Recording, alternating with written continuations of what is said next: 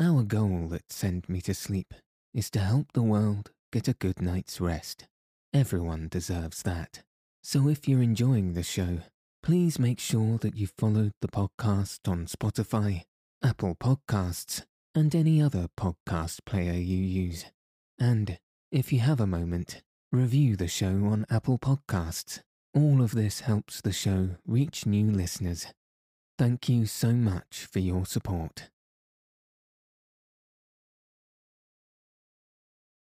Welcome to Send Me to Sleep, the place to find a good night's rest. My name's Andrew, and I'm so pleased you've joined me tonight and taken this time for yourself to ensure you get a peaceful night's sleep. Tonight, I'll be reading The Black Arrow, Book 5, Chapters 3 and 4 by Robert Louis Stevenson.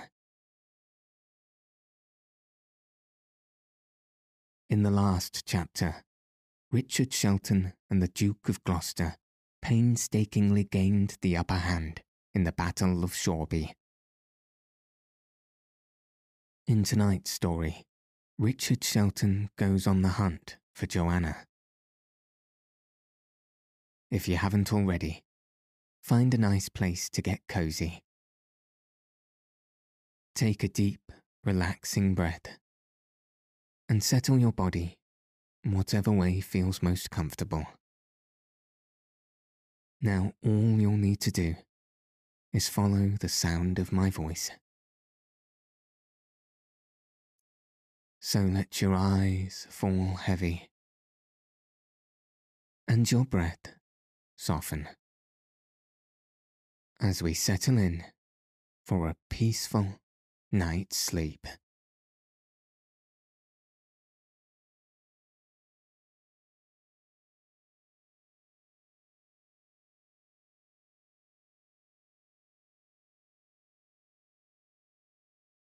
Chapter 3 The Battle of Shoreby. Dick, once more left to his own counsels, began to look about him. The arrow shot had somewhat slackened.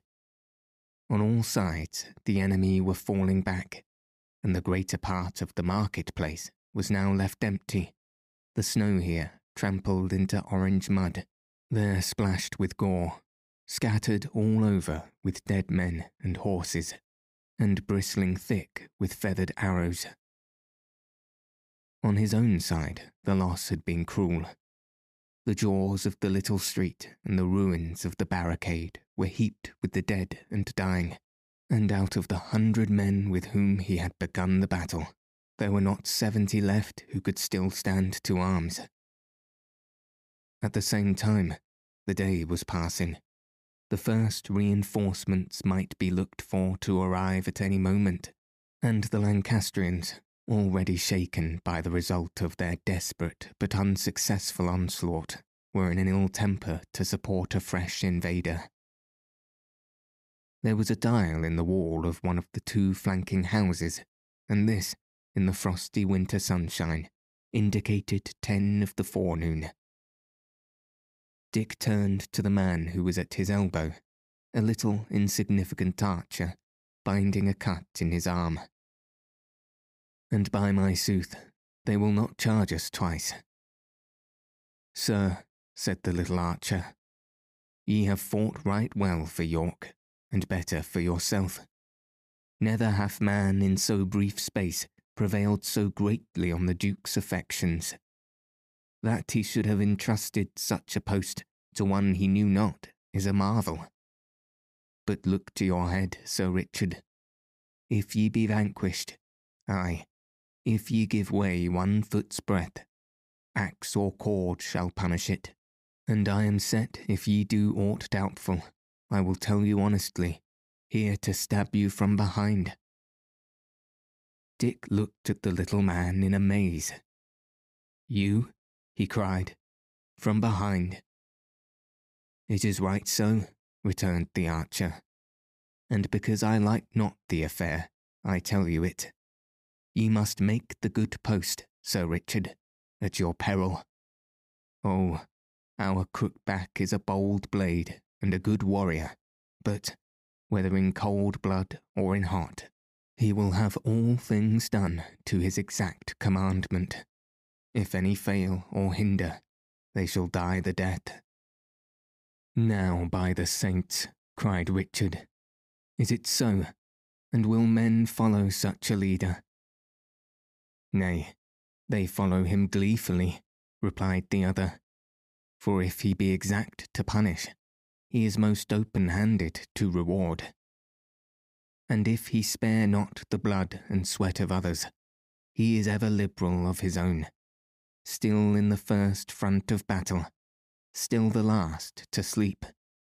He will go far, will crook back Dick o' Gloucester. The young knight, if he had before been brave and vigilant, was now all more inclined to watchfulness and courage. His sudden favour, he began to perceive, had brought perils in its train, and he turned from the archer and once more scanned anxiously the market-place. It lay empty as before. I like not this quietude, he said. Doubtless they prepare us some surprise. And, as if in answer to his remark, the archers began once more to advance against the barricade, and the arrows to fall thick. But there was something hesitating in the attack.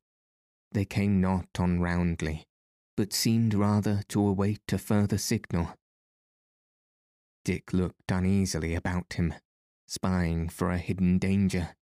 And sure enough, about halfway up the little street, a door was suddenly opened from within, and the house continued, for some seconds, and both by door and window, to disgorge a torrent of Lancastrian archers.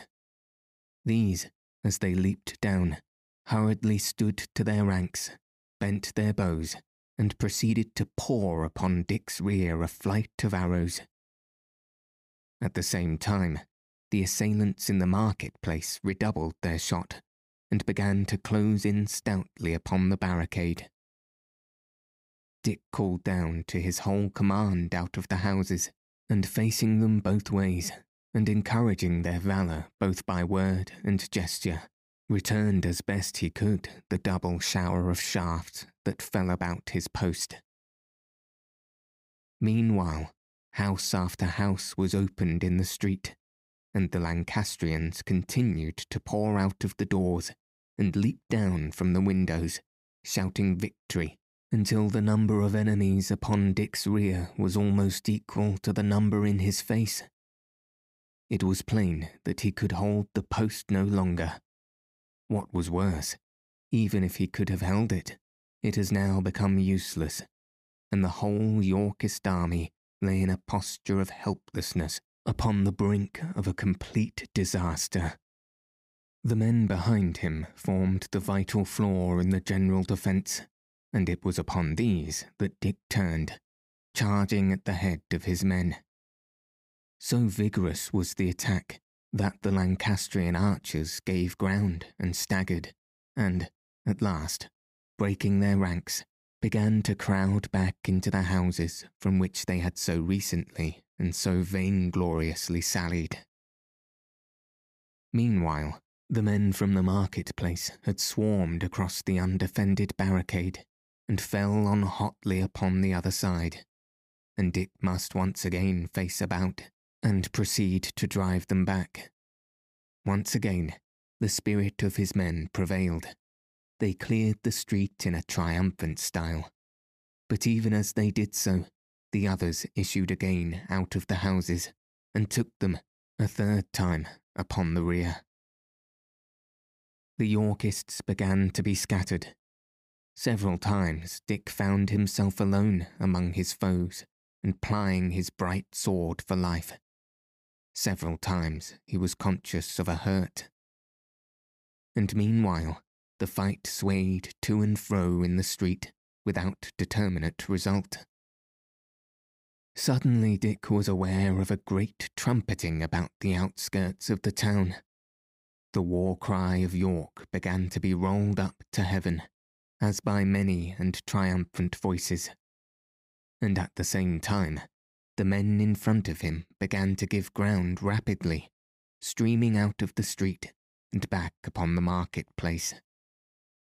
Someone gave the word to fly.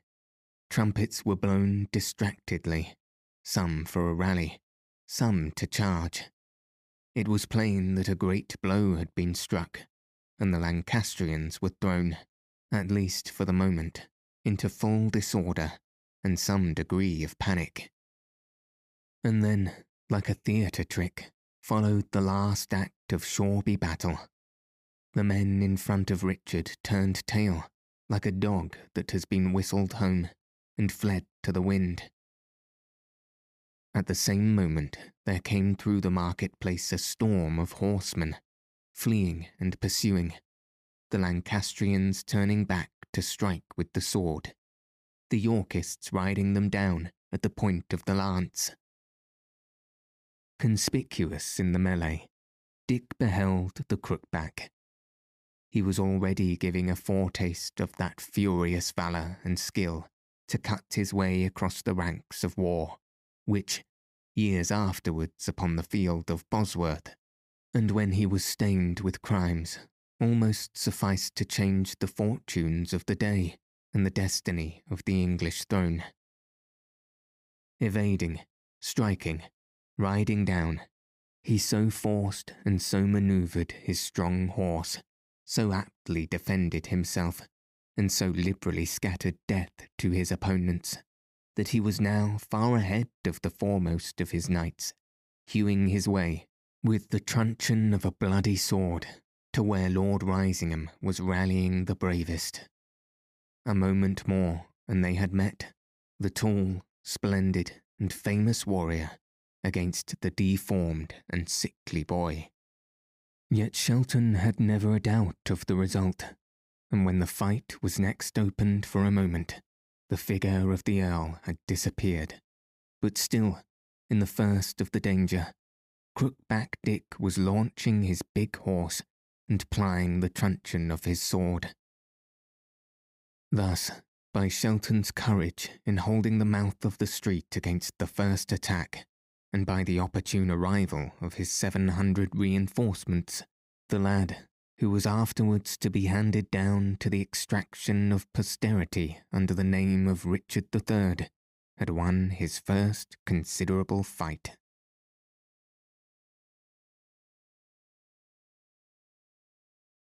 Chapter 4 The Sack of Shoreby There was not a foe left within striking distance, and Dick, as he looked ruefully about him on the remainder of his gallant force, began to count the cost of victory. He was himself, now that the danger was ended, so stiff and sore, so bruised and cut and broken, and, above all, so utterly exhausted by his desperate and unremitting labours in the fight that he seemed incapable of any fresh exertion. But this was not yet the hour for repose. Shoreby had been taken by assault, and though an open town, and not in any manner to be charged with the resistance, it was plain that these rough fighters would be not less rough now that the fight was over, and that the more horrid part of war would fall to be enacted.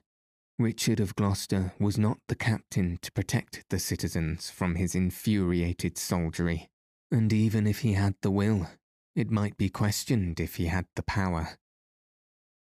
It was, therefore, Dick's business to find and to protect Joanna, and with that end, he looked about him at the faces of his men.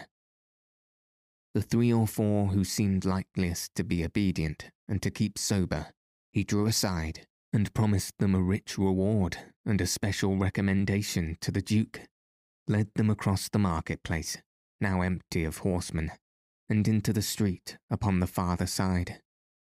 Every here and there, small combats of from two to a dozen still raged upon the open street. Here and there, a house was being besieged, the defenders throwing out stools and tables on the heads of the assailants.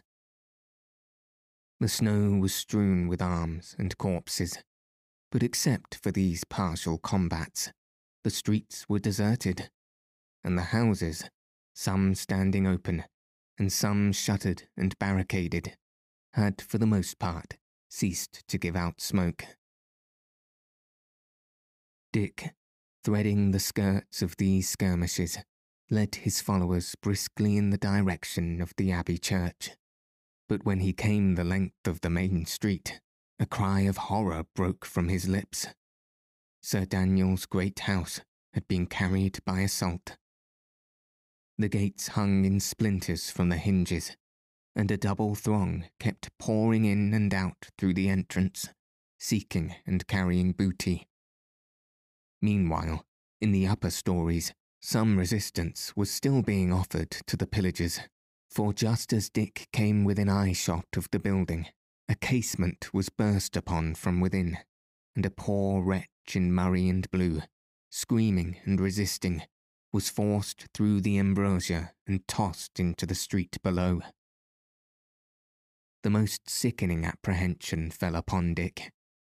He ran forward like one possessed, forced his way into the house among the foremost, and mounted without pause to the chamber on the third floor where he had last parted from Joanna. It was a mere wreck. The furniture had been overthrown, the cupboards broken open, and in one place, a trailing corner of a arras lay smouldering on the embers of the fire. Dick, almost without thinking, trod out the incipient conflagration, and then stood bewildered. Sir Daniel, Sir Oliver, Joanna, all were gone, but whether butchered in the route or safe escaped from Shoreby, who could say? He caught a pacing archer by the tabard. Fellow, he asked, were ye here when this house was taken? Let be, said the archer. A murrain. Let be, or I strike. Hark ye, returned Richard. Two can play at that. Stand and be plain. But the man, flushed with drink and battle, struck Dick upon the shoulder with one hand, while with the other he twitched away his garment. Thereupon, the full wrath of the young leader burst from his control. He seized the fellow in his strong embrace and crushed him on the plates of his mailed bosom like a child. Then, holding him at arm's length, he bid him speak as he valued life. I pray you mercy, gasped the archer. An I had thought ye were so angry, I would have been charier of crossing you. I was here indeed. Know ye Sir Daniel, pursued Dick. Well do I know him, returned the man. Was he in the mansion? Ay, sir, he was, answered the archer. But even as we entered by the yard gate, he rode forth by the garden. Alone, cried Dick. He may have had a score of lances with him, said the man. Lances? No women, then? asked Shelton. Troth, I saw not, said the archer. But there were none in the house, if that be your quest. I thank you, said Dick. Here is a piece for your pains. But groping in his wallet, Dick found nothing. Inquire for me tomorrow, he added. Richard Shell, Sir Richard Shelton, he corrected. And I will see you handsomely rewarded. And then an idea struck Dick. He hastily descended to the courtyard, ran with all his might across the garden, and came to the great door of the church. It stood wide open. Within every corner of the pavement was crowded with fugitive burghers, surrounded by their families and laden with the most precious of their possessions, while, at the high altar, priests in full canonicals were imploring the mercy of God. Even as Dick entered, the loud choir began to thunder in the vaulted roofs, he hurried through the groups of refugees and came to the door of the stair that led into the steeple. And here a tall churchman stepped before him and arrested his advance. Whither, my son? he asked severely. My father, answered Dick. I am here upon an errand of expedition. Stay me not. I command here for my Lord of Gloucester. For my Lord of Gloucester, repeated the priest. Hath then the battle gone so sore? The battle, father, is at an end.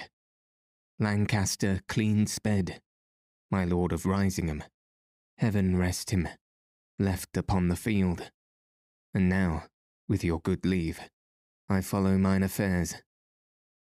And thrusting on one side the priest, who seemed stupefied at the news, Dick pushed open the door and rattled up the stairs four at a bound, and without pause or stumble, till he stepped upon the open platform at the top. Shoreby Church Tower not only commanded the town, as in a map, but looked far, on both sides, over sea and land. It was now near upon noon, the day exceeding bright, the snow dazzling, and as Dick looked around him, he could measure the consequences of the battle.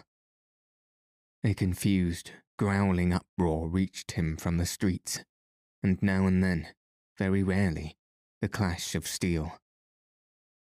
Not a ship, not so much as skiff remained in harbour, but the sea was dotted with sails and rowboats laden with fugitives. On shore, too, the surface of the snowy meadows was broken up with bands of horsemen, some cutting their way towards the borders of the forests, others, who were doubtless of the Yorkist side, stoutly interposing and beating them back upon the town. Over all the open ground there lay a prodigious quantity of fallen men and horses, clearly defined upon the snow. To complete the picture, those of the foot soldiers as had not found place upon a ship still kept up an archery combat on the borders of the port and from the cover of the shoreside taverns. In that quarter, also, one or two houses had been fired, and the smoke towered high in the frosty sunlight and blew off to the sea in voluminous folds. Already close upon the margin of the woods, and somewhat in line of Holywood, one particular clump of fleeing horsemen riveted the attention of the young watcher on the tower. It was fairly numerous. In no other quarter of the field did so many Lancastrians still hold together. Thus they had left a wide, discoloured wake upon the snow, and Dick was able to trace them step by step from where they had left the town. While Dick stood watching them, they had gained, unopposed, the first fringe of the leafless forest, and, turning a little from their direction, the sun fell for a moment full on their array, as it was relieved against the dusky wood. Murrey and blue, cried Dick. I swear it, murrey and blue. The next moment, he was descending the stairway, it was now his business to seek out the Duke of Gloucester, who alone, in this disorder of the forces, might be able to supply him with a sufficiency of men. The fighting in the main town was now practically at an end, and as Dick ran hither and thither, seeking the commander, the streets were thick with wandering soldiers, some laden with more booty than they could well stagger under, others shouting drunk, None of them, when questioned, had the least notion of the Duke's whereabouts, and, at last, it was by sheer fortune that Dick found him, where he sat in the saddle, directing operations to dislodge the archers from the harbour side. Sir Richard Shelton, ye are well found, he said. I owe you one thing that I value little, my life, and one that I can never pay you for this victory. Catesby, if I had ten such captains as Sir Richard, I would march forthright on London. But now, sir, claim your reward. Freely, my lord, said Dick. Freely and loudly. One hath escaped to whom I owe some grudges, and taken with him one whom I owe love and service.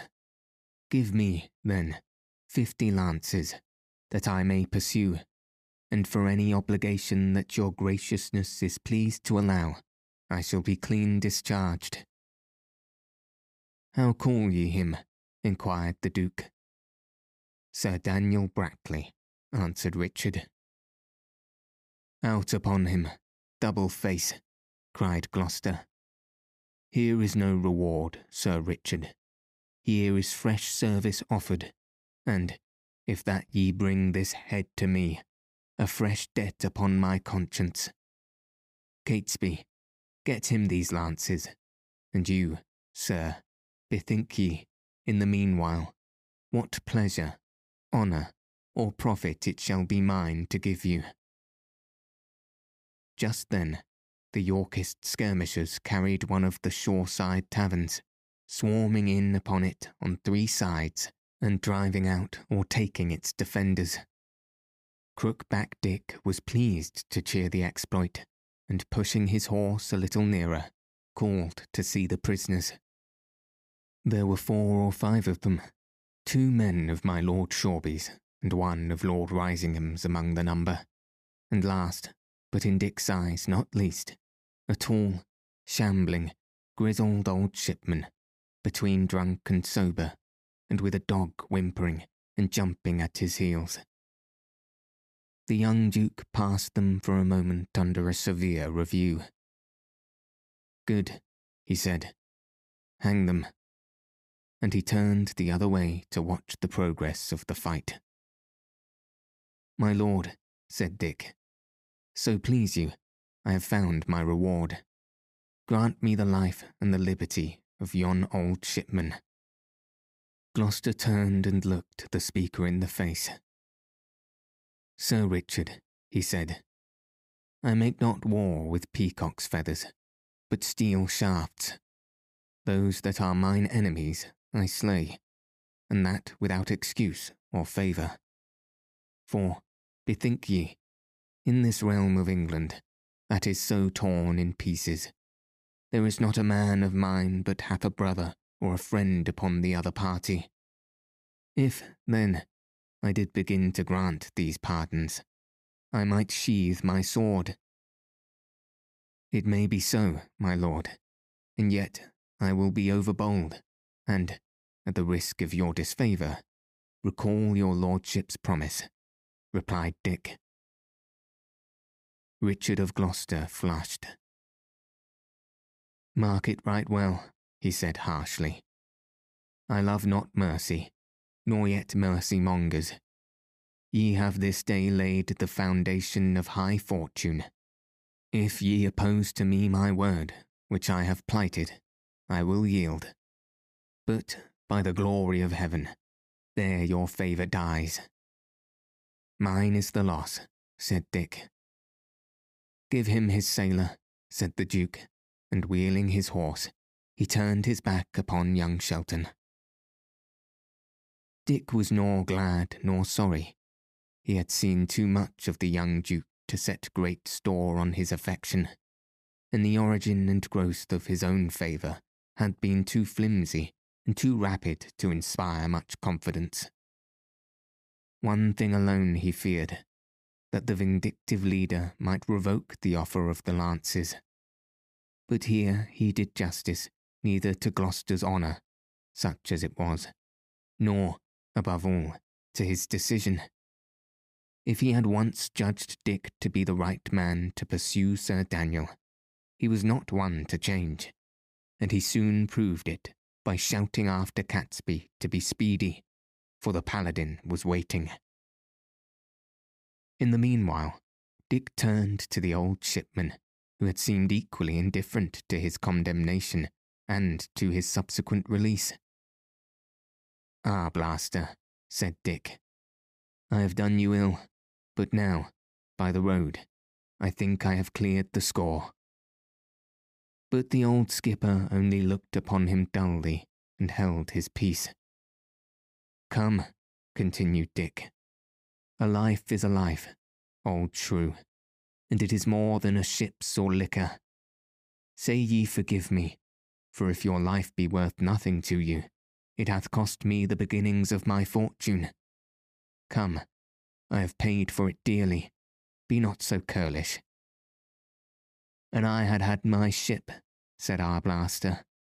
I would have been forth and safe on the high sea. And I my man Tom. But ye took my ship, gossip, and I'm a beggar. And for my man Tom, a knave fellow in russet shot him down. Moraine, quoth he, and spake never again. Moraine was the last of his words, and the poor spirit of him passed. I will never sail no more, will my Tom. Dick was seized with unavailing penitence and pity. He sought to take the skipper's hand, but Arblaster avoided his touch. Nay, said he, let be. Ye have played the devil with me, and let that content you. The words died in Richard's throat. He saw, through tears, the poor old man, bemused with liquor and sorrow, go shambling away with bowed head across the snow, and the unnoticed dog whimpering at his heels, and for the first time began to understand the desperate game that we play in life, and how a thing once done is not to be changed or redeemed by any penitence. But there was no time left to him for vain regret. Catesby had now collected the horsemen, and riding up to Dick, he dismounted and offered him his own horse. This morning, he said, I was somewhat jealous of your favour. It hath not been a long growth, and now, Sir Richard, it is with a very good heart that I offer you this horse, to ride away with. Suffer me yet a moment, replied Dick. This favour of mine, whereupon was it founded? Upon your name, answered Catesby. It is my lord's chief superstition. Were my name Richard, I should be an earl tomorrow. Well, sir, I thank you, returned Dick. And since I am little likely to follow these great fortunes, I will even say farewell. I will not pretend I was displeased to think myself upon the road to fortune, but I will not pretend neither that I am over sorry to be done with it. Command and riches, they are brave things, to be sure, but a word in your ear. Yon Duke of yours, he is a fearsome lad. Catesby laughed. Nay, said he, of a verity, he that rides with crooked Dick will ride deep. Well, God keep us all from evil. Speed ye well. Thereupon, Dick put himself at the head of his men, and giving the word of command, rode off. He made straight across the town, following what he supposed to be the route of Sir Daniel, and spying around for any signs that might decide if he were right. The streets were strewn with the dead and the wounded, whose fate, in the bitter frost, was far the more pitiable.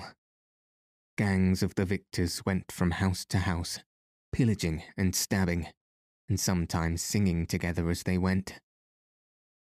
From different quarters, as he rode on, the sounds of violence and outrage came to young Shelton's ears. Now the blows of the sledgehammer on some barricaded door, and now the miserable shrieks of women. Dick's heart had just been awakened. He had just seen the cruel consequences of his own behaviour, and the thought of the sum of misery that was now acting in the whole of Shoreby filled him with despair. At length he reached the outskirts, and there, sure enough, he saw straight before him the same broad, beaten track across the snow that he had marked from the summit of the church. Here, then he went the faster on. But still, as he rode, he kept a bright eye upon the fallen men and horses that lay beside the track. Many of these, he was relieved to see, wore Sir Daniel's colours, and the faces of some, who lay upon their back, he even recognised. About halfway between the town and the forest, those whom he was following had plainly been assailed by archers, for the corpses lay pretty closely scattered, each pierced by an arrow. And here Dick spied among the rest of the bodies a very young lad, whose face was somehow hauntingly familiar to him. He halted his troops, dismounted, and raised the lad's head. As he did so, the hood fell back, and a profusion of long brown hair unrolled itself. At the same time, the eyes opened. Ah, lion driver, said a feeble voice. She is farther on. Ride, ride fast. And then the poor young lady fainted once again. One of Dick's men carried a flask of some strong cordial, and with this, Dick succeeded in reviving consciousness. Then he took Joanna's friend upon his saddle bow, and once more pushed towards the forest. Why do you take me? said the girl. Ye but delay your speed. Nay, Mistress Risingham, replied Dick. Shoreby is full of blood and drunkenness and riot. Here ye are safe. Content ye. I will not be bolden to any of your factions, she cried. Set me down. Madame, ye know not what ye say, returned Dick. Ye are hurt. I am not, she said. It was my horse that was slain. It matters not one jot, replied Richard.